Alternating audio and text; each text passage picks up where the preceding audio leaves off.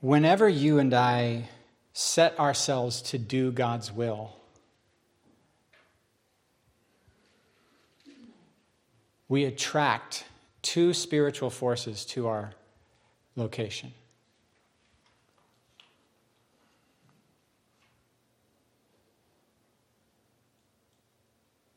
Are you with me? Whenever we set ourselves to do God's will,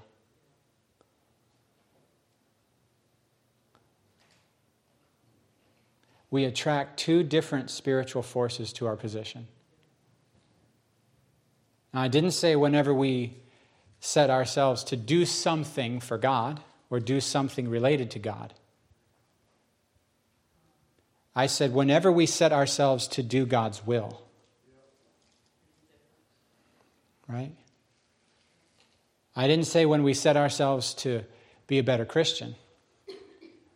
I didn't say when we set ourselves to lose weight or clean the house. I didn't say when we set ourselves to be more faithful, to remember to do this, that, and the other, that, yeah, yeah, yeah, yeah, yeah. I, am being very specific, I'm being very precise here.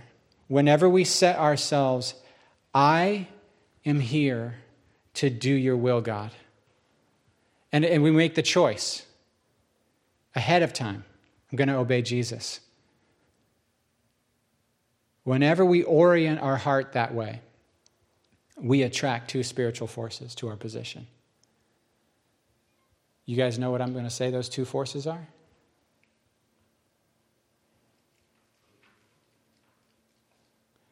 We attract assistance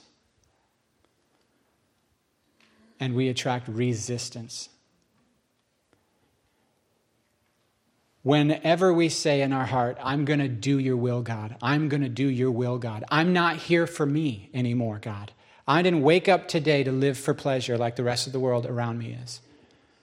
I didn't wake up today to live like the people around me, God. I didn't, I didn't wake up today to do whatever I want to do today, God. I woke up today to be a temple in which your, your spirit dwells, where you have free rein where I'm here to cooperate with you today, God. I'm here to do your will, God. This is my daily bread. Your, my food, my food is to do the will of him who sent me. John chapter 4. Man doesn't live by bread alone, but by every word that proceeds, not proceeded, proceeds from God's mouth. What is his voice saying? Not just what does his book report. He said that when I set myself to do God's will, assistance comes from heaven. Guys, we don't have to pray, sit around and pray, come Holy Spirit, come Holy Spirit, come Holy Spirit. We just have to set ourselves to do His will, and His Spirit will come. In fact, He won't come on a group of people who like to sing to Him but don't obey Him. if we live in such a way that on Sunday when we sing, He believes us, then our songs will probably be anointed. Are you with me? And what I was smelling this morning in the sweetness that He blessed us with. Okay, let me translate into not to like normal people speak, because that was very Christian jargony. What I experienced today was more of God than I'm often experiencing. And I believe it's because some of us have been cultivating more time and more attention in our schedule this last week, or maybe the week before too, to just give Him our heart, to just be with Him. When we set ourselves to do God's will, we will draw the assistance of heaven and we will draw the resistance of hell and it's not personal. It's never about me. Well, the devil's really been this, that, the other lately. He's really been blah, blah, blah, blah, blah lately. He doesn't care about you. He cares about stopping the work. He cares about stopping the work of the kingdom. The kingdom is the issue. Now, the attack is personal, the attack feels personal. If someone stabs you in the chest and you're bleeding and you fall on the ground, it feels personal someone takes your name and slanders it through the community, it sure feels personal. But the resistance we face isn't personal.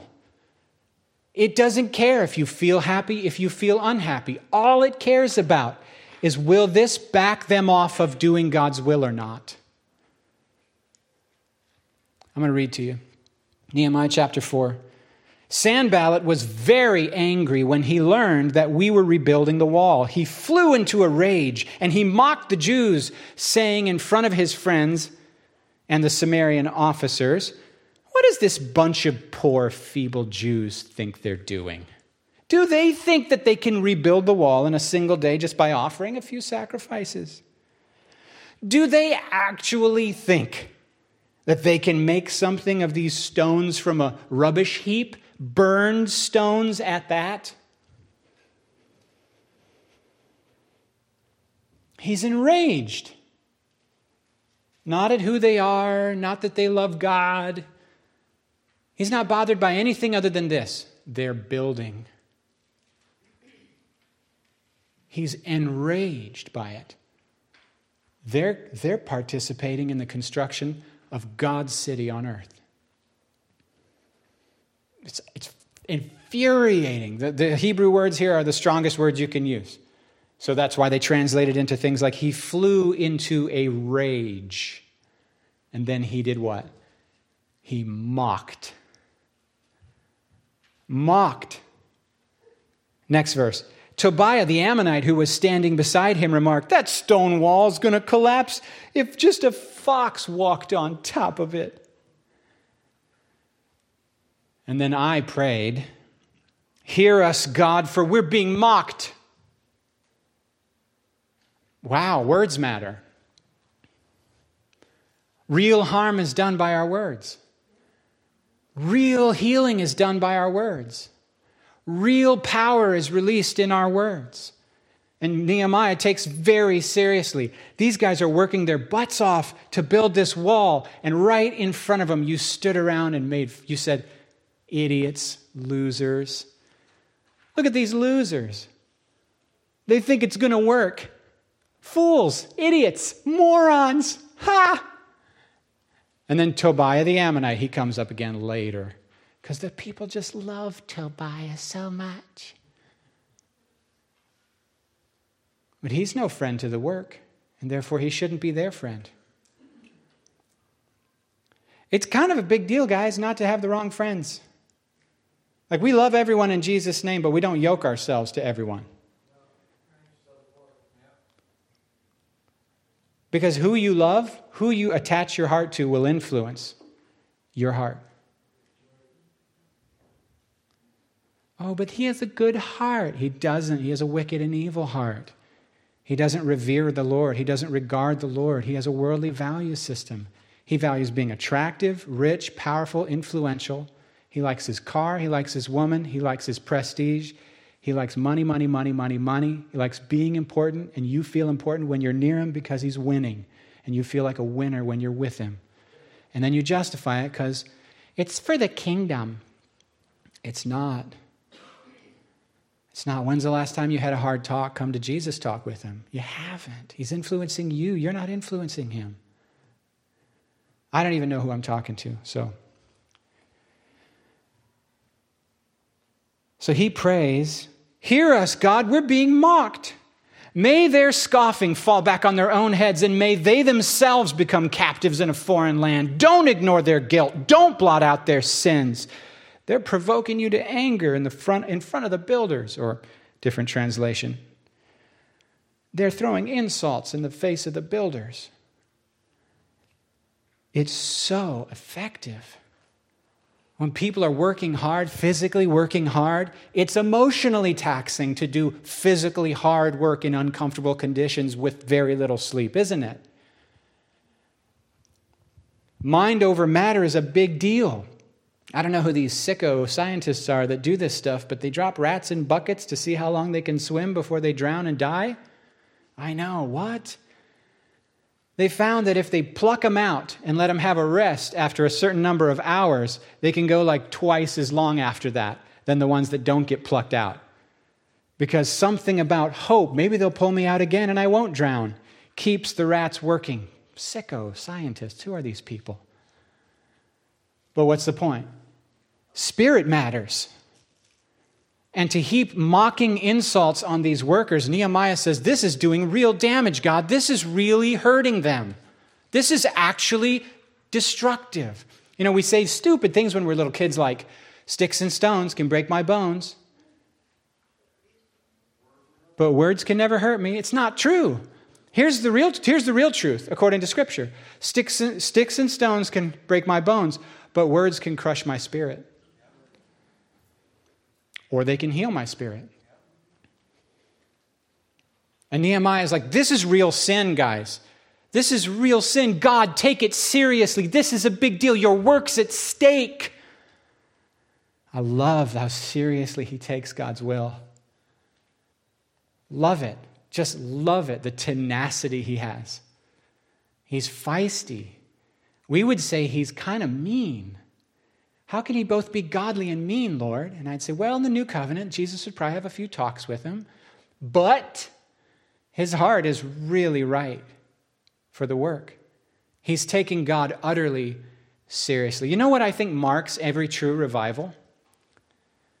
Well, a lot of things. But one thing is people stop treating sin small and God as unimportant, and they start treating God as the most important thing, and they actually align their heart in such a way as to say, I'm going to take you seriously the way you deserve, and I'm going to take arranging my life under you seriously the way you deserve.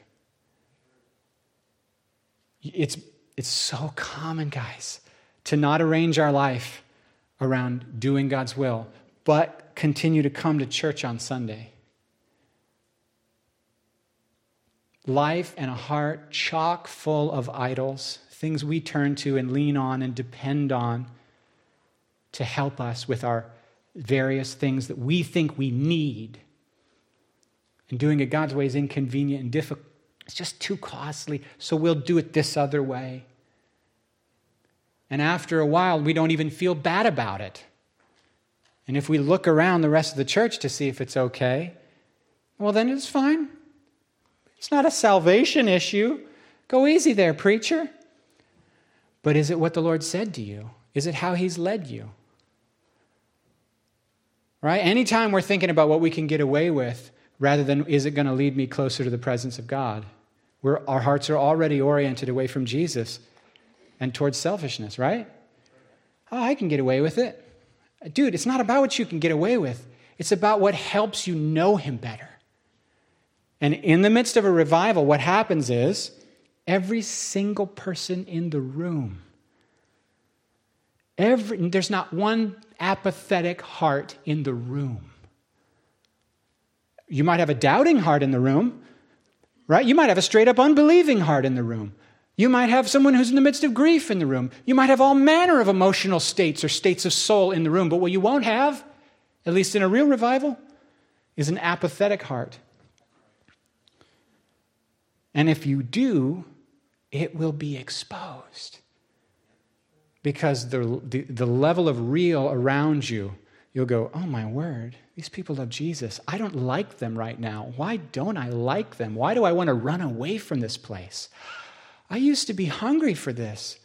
What happened? I used to take joy in God. I used to realize that the closer I walk with Him, the more my life was the way it was designed. Now I'm started to think that it's a sacrifice to be a Christian. I used to see that, that Christianity was like winning the biggest lottery ever. Like Jesus says, the kingdom is like a man who found a treasure buried in a field, and not in his sadness counted the cost, and said, Dang it, I guess if I want to go to heaven later, I can't do all the fun stuff I used to do. That's the, uh, that shows you that person doesn't have the kingdom yet. Counting the cost to the Christian isn't heavy, it isn't sad. It's a no brainer. I could, I could sell my dumb trailer that has electrical wires dangling out into the shower I could sell my trailer that when you plug in stuff, the whole electrical box just squishes in and sparks kind of come out. And sometimes, oh, well, well, you can't watch the TV and run the microwave at the same time, and there's a little mold. The kingdom is we sell that, take the money, put the down payment on this property, and there's oil under the field. Now we're billionaires. Nobody's counting the cost in that arrangement. Nobody. Nobody's going, oh, I can't believe I have to give up my, my trailer. So, guys, if we're at the place, if we're at the place where the work of building the kingdom, of participating in the kingdom feels burdensome to us, and we think we think that what God's calling us to is too costly and we're not sure we want to pay it, we have lost our mind. Satan has blinded our heart if that's us. The cost counting of the Christian is we take our idols and we throw them away joyfully and we say, I am so glad to be rid of you because I have something so much sweeter and more satisfying and beautiful that I can give my life to. I will live my life in the fellowship of the Holy Spirit. I will know my God in this life. And we set ourselves to do God's will. In a revival, there's not one apathetic heart. In most churches, there's a lot of apathetic hearts. I remember back in the day when I started here, God said to me, You're frustrated because you are trying to preach to the whole church. And I said, Well, what's frustrating about that? And he said, You're supposed to preach to the 15% that have ears to hear. That's what I did, and it's why I was encouraged. So I, he, he who was talking to me was Jesus. And I looked, and sure enough, there were the crowds, there were the disciples, then there were the hungry ones. There were also the Pharisees and the critics. They always watch. But they watch with their Bible open, not so they can receive a word from God. They watch with their Bible open to see if the preacher's full of crap or not. And he probably is, because I just don't even like him, and he has that look on his face. And I'm like, why are you even here? Go away. No one invited you. You know, like that movie y'all just watched. I watched the trailer, and the guy said, Well, and if you're not for what's going on here, we have doors and they work both ways. Big smile.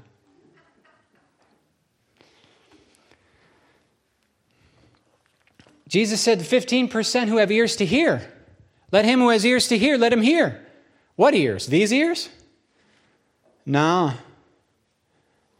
No, everybody heard the words Jesus said, but there were hearts that had set themselves to do God's will, and that prepared space does something.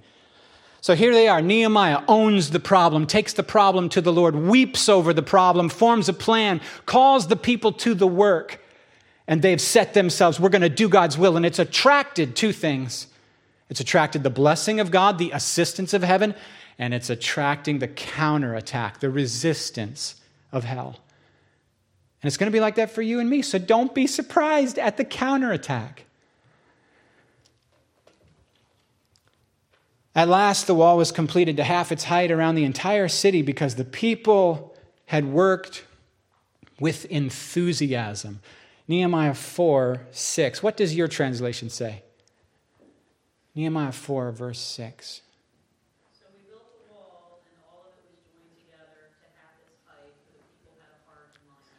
to, for the people had a heart and mindful. so this one says enthusiasm. Linda says for the people had a heart and a mind to work. Oh. That's a difference, isn't it? Limp handed work. Dude, come on. Shuffling your feet, dragging your.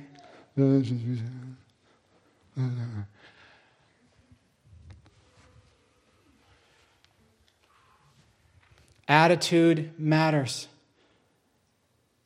That's another thing. If you want to talk about a revival, zeal, passion, intensity. You know? That's what people talk about like with the great athletes of all time. It's not just their natural abilities, but like their discipline, their, their intensity, their fire.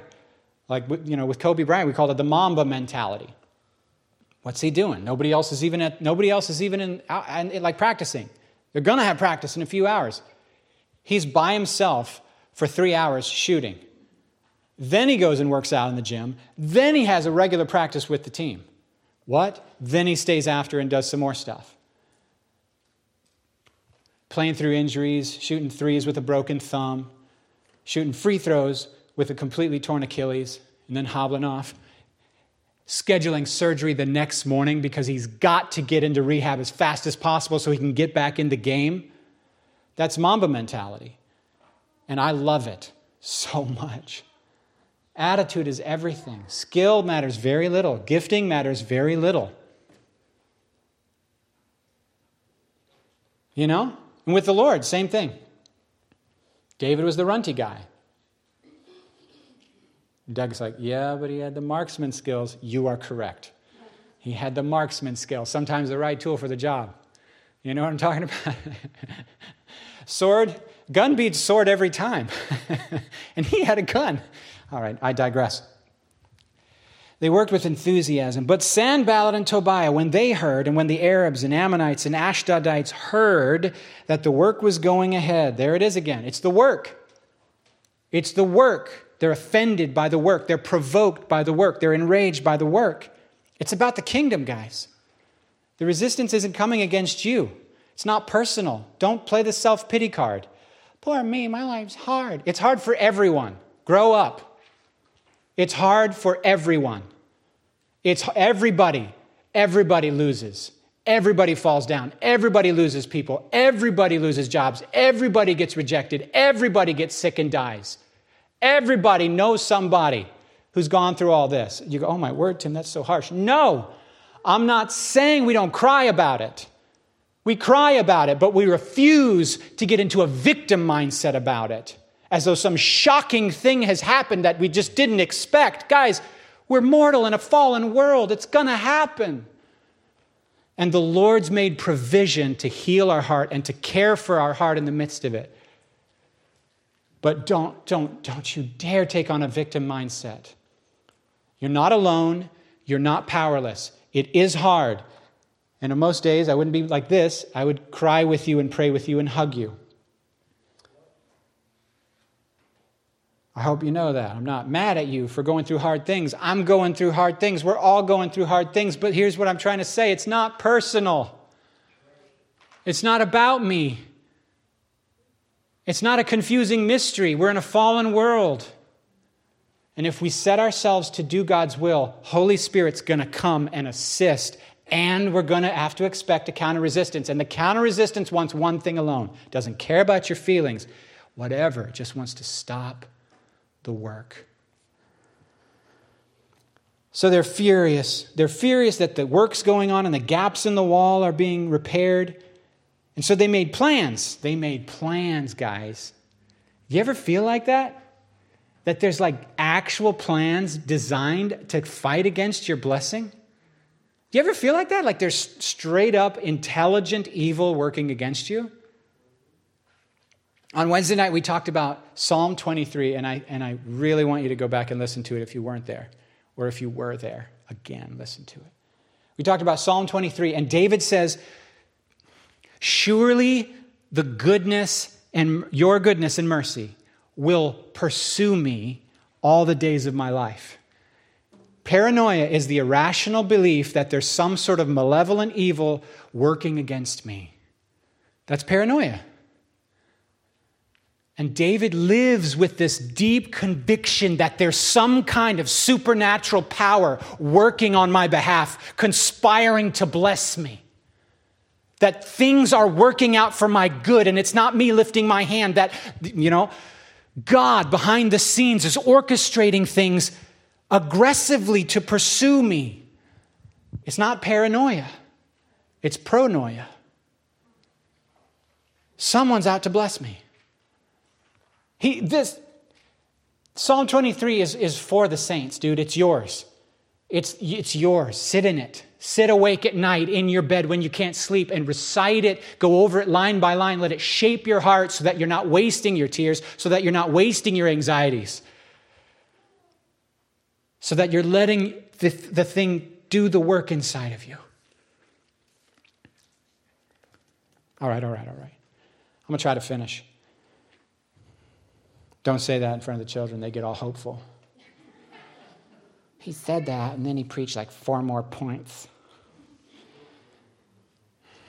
They're furious. They make plans. And they find out, the Jewish people that are building, they find out about these evil people's plans against them. They're not paranoid. They're just being realistic about the fight, the resistance. So this is what they do. Verse 8. They made plans to come fight against Jerusalem and throw us into confusion. Notice the word confusion. Are you with me? I'd circle that word, confusion. The demonic is all about confusion, and God isn't. All about confusion. We're just not sure what the problem is, but everyone's mad and it's probably your fault. This sounds very confused and vague. What's the truth, though? Well, the truth is, you're stupid. We hate you. You know, confusion. Verse 9, but we did two things. What? Guys, what? We prayed to our God and we guarded the city. They took spiritual action and they took physical action. They took prudent, God help us, God help us. They're out to get us. God protect us. It's your work. It's your work. We're not even in this for us. God, we're in this for you. God help us, save us. You see what they're doing. God help us and get a sword post watch. Then this is what they did. No, I can't skip ahead. I got to say the three things. Three things start to go really wrong. Because again, the enemy's work does have effectiveness. Three things start to happen. Verse 10 the people of Judah began to complain. Here we go. Mocking, slandering, boom, complaining. Hearing all that, getting that negative mindset, now the negative mindset coming into my ears, it's starting to come out of my mouth start complaining. Oh, they're tired. There's so much rubble. We're never going to be able. Look at the word never. We're never going to be able to. When you hear yourself using always and never, you know you're in trouble because you're allowing yourself to emotionally exaggerate, which means you're a liar. Are you a liar? No, Tim, I'm not a liar. Then stop exaggerating. You're letting how it feels become what you think it actually is. And then it goes right back to what? Self pity and victimhood. Never going to. You always. Well, you don't ever help me around here. By the way, that's how people walk around the house. They start to complain, number one. Number two, meanwhile, our enemies were saying, before they know what's happening, we're going to swoop down on them and kill them and end the work. And I'm like, that kill them part seemed to matter to me, but that end the work thing is what matters to the enemy. Like, oh, like you know what I'm saying? When we get selfish, we don't care about the work anymore. Just fine, whatever, you have it. I don't care. I just was trying to figure out how I could be a little more churchy. I was trying to stop cussing as much. I just wanted to stop drinking a little. I just wanted to save my marriage or whatever. Good things, but not God. I'm here to do God's will. Those things will come along for the ride. In fact, if those are why I'm here, I'm still worshiping idols. Right? Just nod. I, just want what God can give me. He's so much better than what He can give me.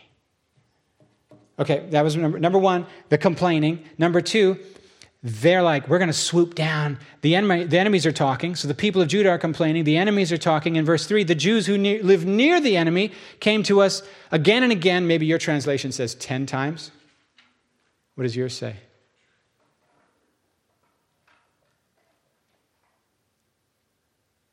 This is not a rhetorical question. Verse 11. Meanwhile, our enemies were saying, yours says 10 times over. See, isn't that interesting how different the Hebrew gets translated? That's why I like Greek better. Meanwhile, our enemies were saying, before they know what's happening, we're going to swoop down. Then the Jews that lived near the enemy came and told us again. Oh, I'm sorry, I, meant to say verse 12. It came and told us again and again. That's, that's where it says 10 times. They will come from all directions and attack us. So that's doom and gloom. Guys, it's going to be horrible. Disaster is going to happen. So you got complaining. Bless you guys. You got complaining. You got predicting of wrong, and you got the enemy all chirping in your ear, all of it. That's a hard day. So here was their response. I'm really trying to finish up, guys. So I looked at the situation. Oh, I keep skipping ahead. Don't do it. Just read the book to the people, Tim. Then the Jews who lived near the enemy came and told us again and again they're going to come from all directions and attack us. So I, he didn't just ignore it.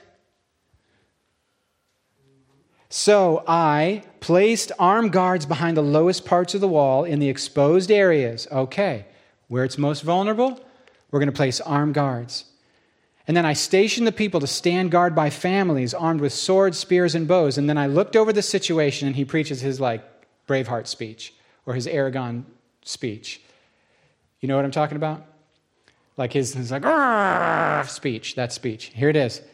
I looked over the situation. I called together the nobles and the rest of the people, and I said to them, Don't be afraid of the enemy. Oh, come on, guys. That is so freaking good. Don't be afraid of the enemy. Remember the Lord, who is great and glorious, and fight for your brothers and your sons and your daughters and your wives and your homes. And then everyone exploded into flames. You know what I mean? Like, oh, that's a good day. What a good speech. Don't be afraid. Remember the Lord and remember who you're fighting for in addition to the Lord. So when our enemies heard, ah, the, the, this thwarts the, the enemy's plans. We saw you coming, we stood guard, we rallied our spirits, and now the plan is thwarted. We, they can't take us by surprise because we're alert and we're on, we're on guard. Then they, then they changed how they work from then on. When our enemies heard that we knew of their plans and that God had frustrated them, then we all returned to our work on the wall. But from then on, only half my men worked, while the other half stood guard with spears and shields and coats of mail. The leaders themselves were behind the people who were building the wall, and the laborers carried on the work with one hand supporting the load and one hand holding a weapon. Are you with me? And all the builders had a sword belted to their side. The trumpeter was with me all the time in order to sound the alarm, and I explained the work is spread out, so we're widely separated from each other. So when you hear the blast of the trumpet, rush to wherever it is sounding. I wrote the word shofar in the margin. rush to wherever it is sounding, and then God will fight for us. Well, who's going to be the ones actually holding the swords? We are.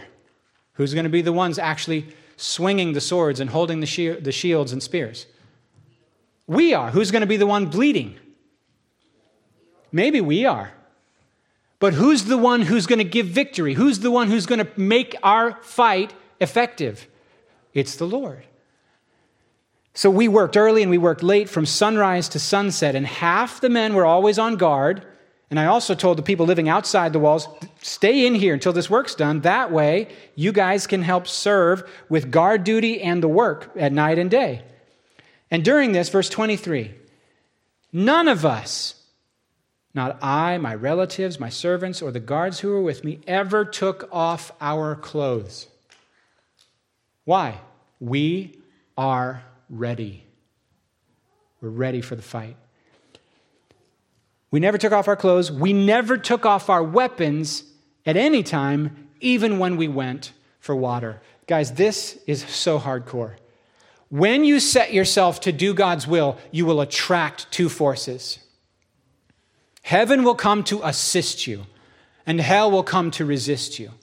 And so their counter, their response to the resistance is not to get intimidated, at least not Nehemiah's response but it's to rally the spirit of the workers to form a strategy where they're balancing the spirit with the physical, and both are working together. John Wesley used to have a phrase no one works unless someone prays. This is the intercessory part of the war of doing God's will. I can feel when you pray for me. Sometimes y'all f- find out that Carrie and I, we sometimes argue. I don't mean to disappoint you, but I'm not quite as perfect as Jesus. He's chuckling at that funny joke that I just made. You know, and, and just maybe she's not perfect either. We're not sure. We're not sure.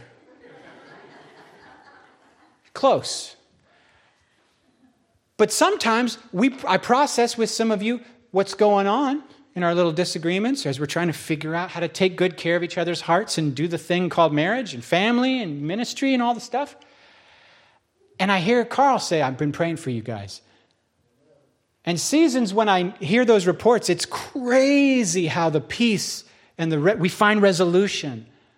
There's something powerful about, this principle that as we set ourselves to do God's will, we attract heaven, we also attract resistance. And the two, the two pronged attack is I'm going to I'm going to do the work with the one hand, but the other hand has a sword.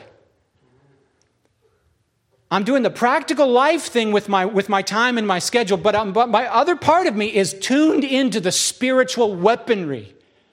I've got my spirit turned on while I'm doing practical life work. And the working in shifts to make sure that the people of God are covered in prayer. Are, are you understanding what I'm saying? And I love John Wesley, again, he used to say, No one works unless someone prays. They wouldn't just schedule volunteers for certain areas, they would schedule intercessors for those other volunteers. Fantastic. I've often wondered what would happen if we stationed a prayer room that during service, five or six people didn't even come into this room. They were just in the back room praying for what was happening in the big room. I'm not even suggesting that's a divine plan. It's just Tim going, I wonder what the applications for this are, you guys. Can you think of applications for this? Can you be asking the Lord, Lord, what does this mean? Because I know as you're reading Nehemiah 4, there's oil on that. I just know. I just know. As y'all are reading Nehemiah 4, okay, let me translate out of Christianese again. You know how your mind says, Ooh, that applies. I'm not sure how, but that applies to me. This part about the sword in the one hand and the trowel in the other, don't you read that and go, Ooh, that's for me. Just not fully sure what it is, though. Please nod your heads. Just make me feel. Thank you. There, now I feel better. All right, I'm going to get off this microphone. Prayer team can come on up. Passages like Nehemiah 4 must have informed New Testament authors talking about being alert at all times. Passages like Nehemiah 4 had to, because they read these passages. We didn't take off our sword. We didn't take off our clothes. We knew the enemy had strategies against us. And instead of going, this isn't worth it, we doubled down. We worked one handed so that we could give the spiritual power and, and the spiritual prayer. See, now that's the application point. Sword in the one hand, trial in the other.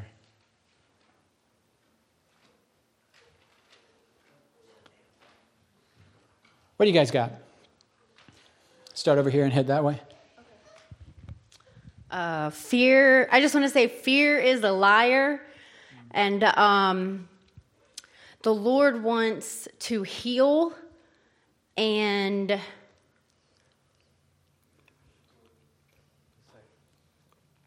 I know. He wants to heal and he wants to give freedom and he just wants to rain down in your life. So anybody, anybody's heart that is like hungry, uh, needs healing, uh, would like freedom, just open your hearts up and just let them rain in your life. Come up here and get prayer for that. Um, if Adriana's in the building, I want to pray for her and a right meniscus.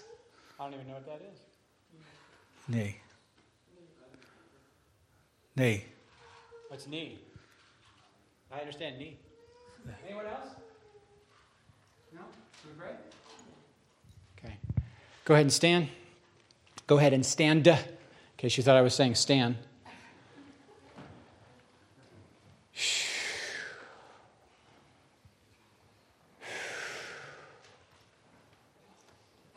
Just sit a minute, okay? I mean, not sit, I mean, just stay still a minute.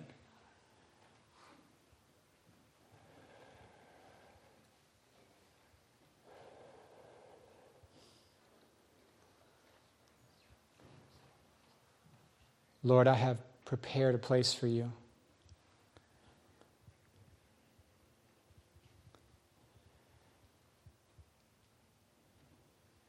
Can you pray that with him? Lord, I've prepared a place for you.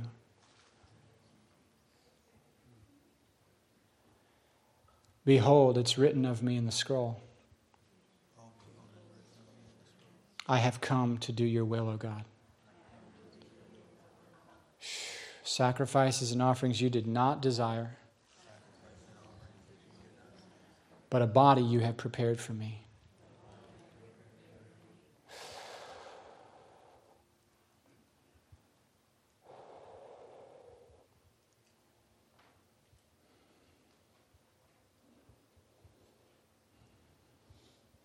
God, I belong to you. My life is yours. Today is yours. This afternoon is yours. Dwell in this temple. Speak to my heart. You know all my needs. You know all my desires. You carry all my griefs. And you carry all my hopes. I belong to you. I belong to you. Amen. If you'd like to receive prayer up here, come forward. If you'd like to stay and just linger a minute and talk to God without anyone praying for you, that is always good.